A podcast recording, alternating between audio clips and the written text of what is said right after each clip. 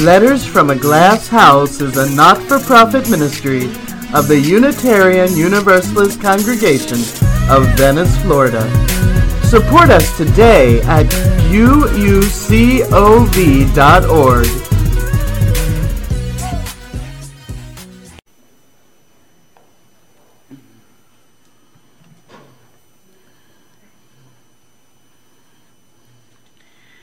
If you've ever wondered if being in search is like an epic story, I'm here to tell you that it absolutely is. There are dragons and gold and mystery, occasionally large potholes, drunken taverns. In every epic story, the heroes go out go to the place where they began, and their paths lead them to adventure and danger, romance and joy, loss and mystery. It sounds like a great description of search to me. Beloved writer J.R.R. Tolkien, who some of you may know, he loved this idea. In fact, he helped to create this idea, or at least the modern version of it. In his foundational work, The Fellowship of the Ring, a part of the Lord of the Rings trilogy, he had a wise character, the wizard Gandalf. And Gandalf said, There is only one road. It's like a great river. Its springs were at every doorstep, and its every path was its tributary. It's a dangerous business, he said going out of your door. You step onto the road, and if you don't keep to your feet, there's no telling where you might be swept off to. Today, each of you did something amazing. You got out of your bed or off your couch or out of your chair, and you put on a legally appropriate amount of clothing, and you stepped out of your door onto the road whose branches lead not just to this church, but to the entire living world. If you're more of a scientific bent, you became a nerve impulse, traveling along the neural pathways of the living cosmos, a spark of yes in the darkness. You were swept into an interconnected web of transportation with airplanes and cars and high speed rail and huge container ships, making the planet a little smaller each day. And you brought your story, your epic journey, your questioning mind here. What the heck is this journey about anyway? What's the ultimate answer? The answer to life, the universe? The whole darn thing. If you've ever read Douglas Adams, the answer is easy. Does anybody know what it is? Oh, 42. Douglas Adams said that's the answer to all of it. Unfortunately, he didn't know the question. if you've never read Adams' Hitchhiker's Guide to the Galaxy, I highly recommend it. But if the answer is that simple, Either you never knew the question or you forgot what the question was. William Ellery Channing gave a slightly different answer. He said, Each of us is meant to have a character all our own, to be what no other can exactly be, and to do what no other can exactly do. And it's Channing's answer that we care about today. We're here to be what no one else can exactly be to examine our lives as UU minister James Luther Adams told us to do, because the unexamined life is not worth living. We're here to tell our own stories as well and as truly as we can, and to bring those stories together into a living church. Now, one of our readings today mentioned Joseph Campbell, the mythologist. And for him, the quintessential story was that hero's tale, that epic story. Each one of you knows that story arc as well as you know your own face in the mirror. We have a humble hero who starts out. He works a normal job, or he's a shepherd, or he's a little boy locked under the stairs. They go out into the wide world, they conquer obstacles and enemies, and they return at last wiser, maybe richer, having suffered trials and torments in the full range of human emotions. Harry Potter, The Wizard of Oz, Die Hard.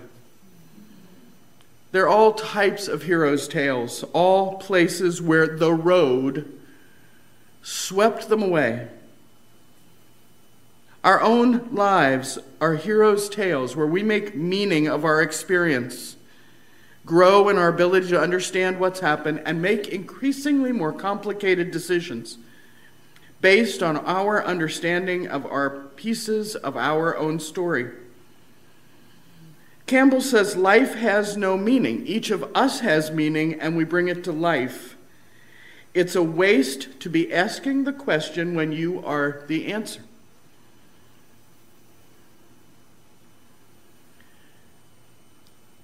So, if we're the answer individually, then it all boils down to the choices that we make. And we're going to be making a lot of choices over the next two years.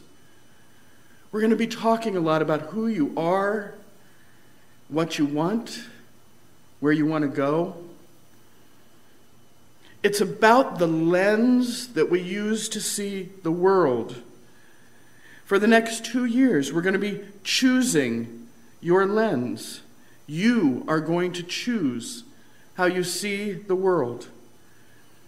And we're going to journey along the road together, making meaning and asking questions. Sometimes we're going to screw it up.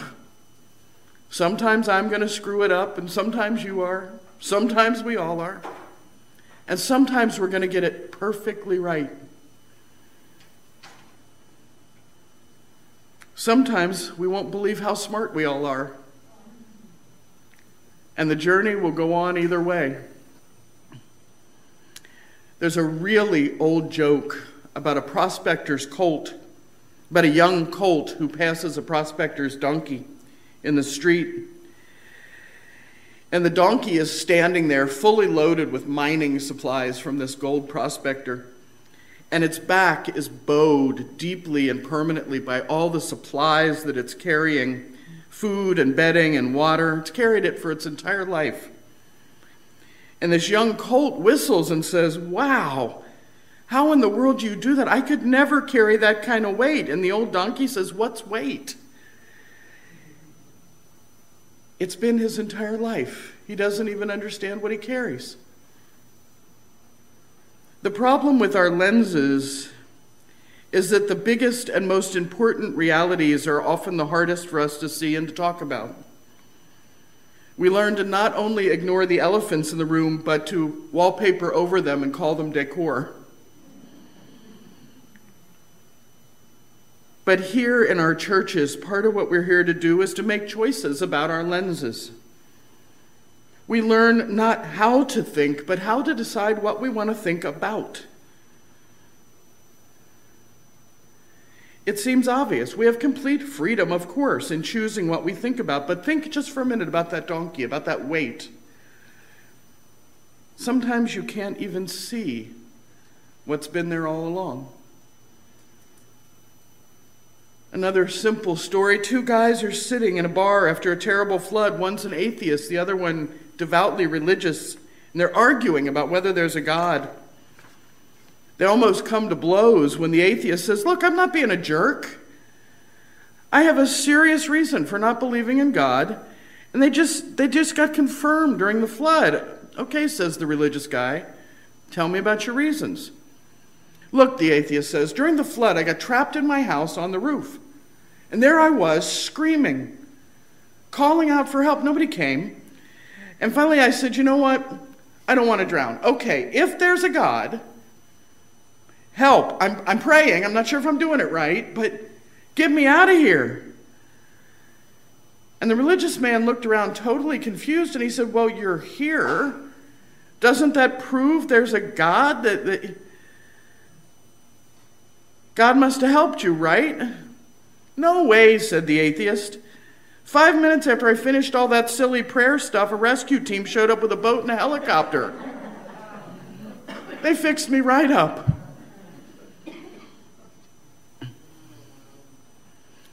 Each one of us is the hero in our own tale, with our own lens and our own burdens, and no two of us will see things the same way. Prayer or a good emergency response team, who knows? Wait? What wait? Who knows? As UUs, we're quick to point out there are many paths to the same places or different places, and that what is most important is our respect for each person's lived experience and diversity. That's incredibly valid, but it lets us ignore the elephant. How the heck do we turn the ideas and burdens and lenses and abilities of a whole group of people into a church? A church that does what we want it to do. What does shared church look like for you today? I look forward to our journey together, to helping as you find your collective lens, as we examine our shared map of the road before us. I look forward to helping you live your church into the world. We are on a great journey together. May the trip be amazing, and I look forward to getting to know each and every one of you. Amen.